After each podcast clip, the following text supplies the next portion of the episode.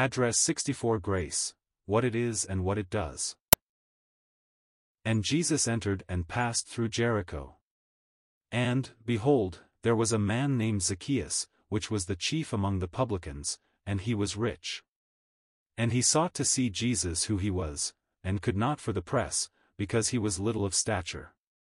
And he ran before, and climbed up into a sycamore tree to see him, for he was to pass that way. And when Jesus came to the place, he looked up, and saw him, and said unto him, Zacchaeus, make haste, and come down, for today I must abide at thy house. And he made haste, and came down, and received him joyfully.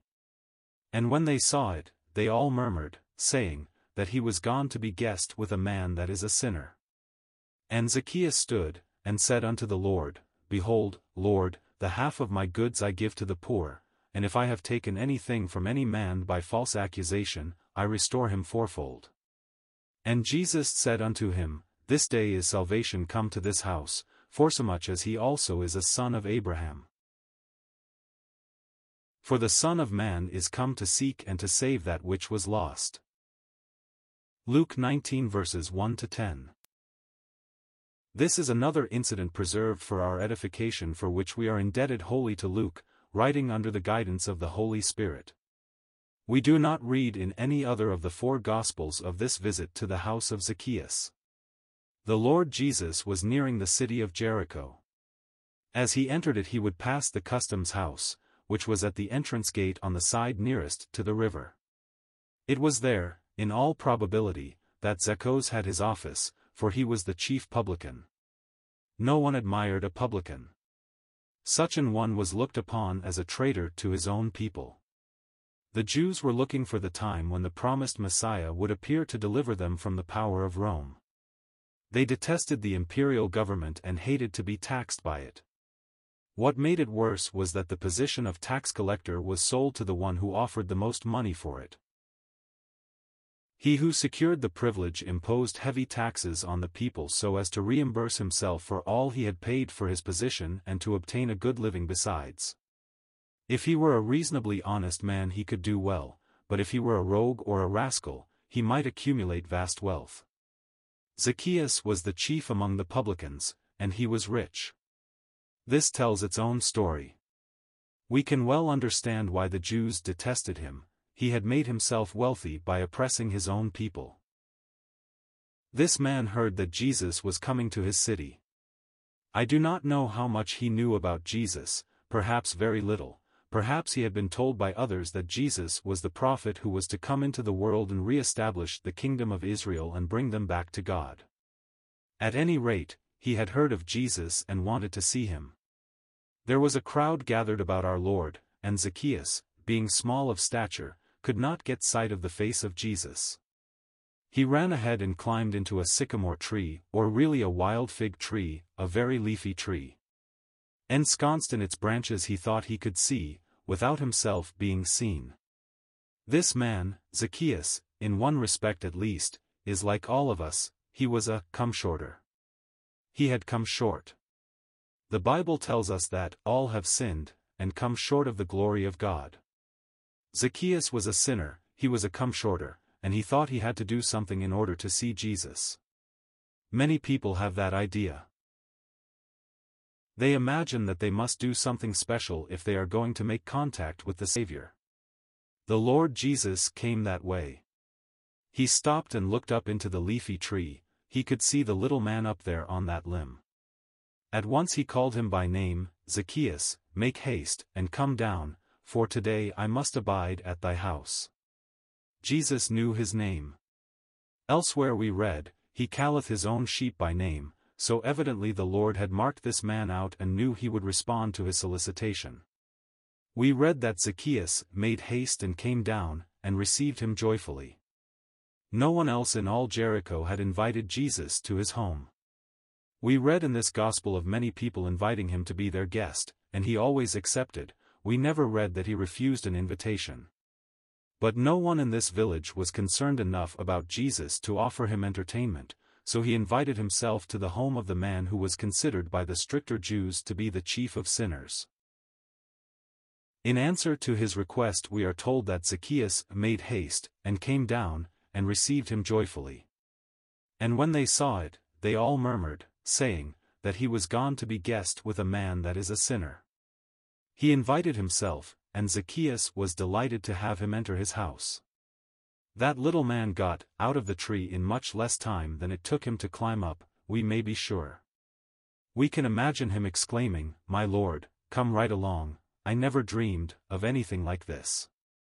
And home they went, and the door was closed. Inside that home something was going on that you and I will never know till we get to heaven. It must have been a wonderful experience for this despised publican. We may be sure that Jesus was faithful to him, that he told Zacchaeus of his need to repent and to get right with God. Outside the people could not hear what was going on between Jesus and Zacchaeus. It is always that way when the soul and the Lord Jesus get into close contact. Something goes on between Christ and the sinner that no one else can enter into. Friends sometimes only hurt instead of helping, they get in the way. The Lord wants to speak to people alone. So this day, while Jesus sat at Zacchaeus' table, enjoying the food prepared for him, the great throng outside looked at the house and said to one another, "Think of him, a prophet forsooth. He says he is the Messiah, but see what he has done, he has gone in with a publican, a man who is a sinner. Where else could he go?" There was not a house in all the world where he would not have to be entertained by a sinner, for there is not a just man upon earth that doeth good and sinneth not.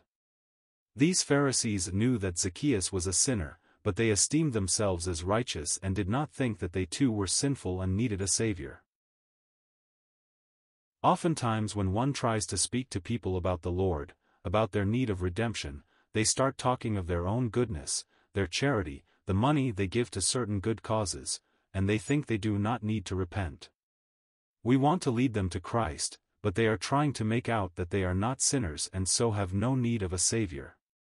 If you are not a sinner, then there is no salvation for you. If you can prove that you are not a sinner, then I can prove to you that there is no Savior for you, and you will never go to heaven, because heaven will be filled with redeemed sinners, sinners cleansed by the precious blood of Christ.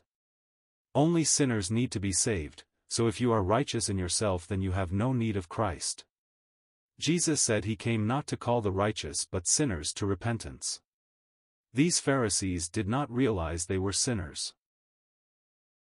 They knew that man inside the house was a sinner, for all publicans were sinners, but not such people as the Pharisees themselves. They were proud of their own self-righteousness.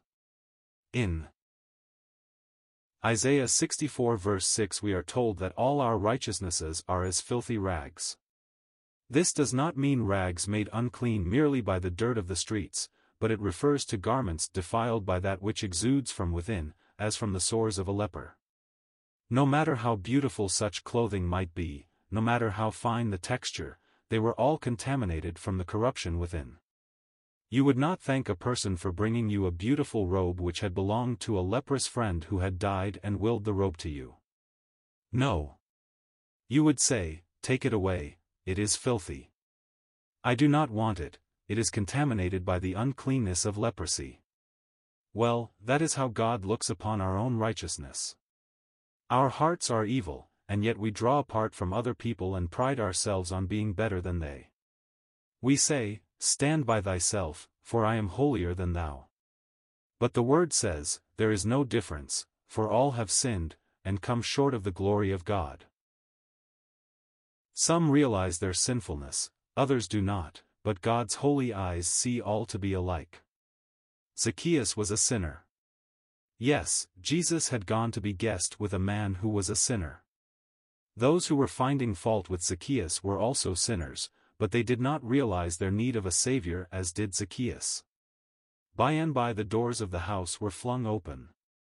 Zacchaeus came out into the light of day again, and by his side was Jesus. The crowd had been wondering what was going on, and Zacchaeus evidently knew what was in the hearts of those Pharisees.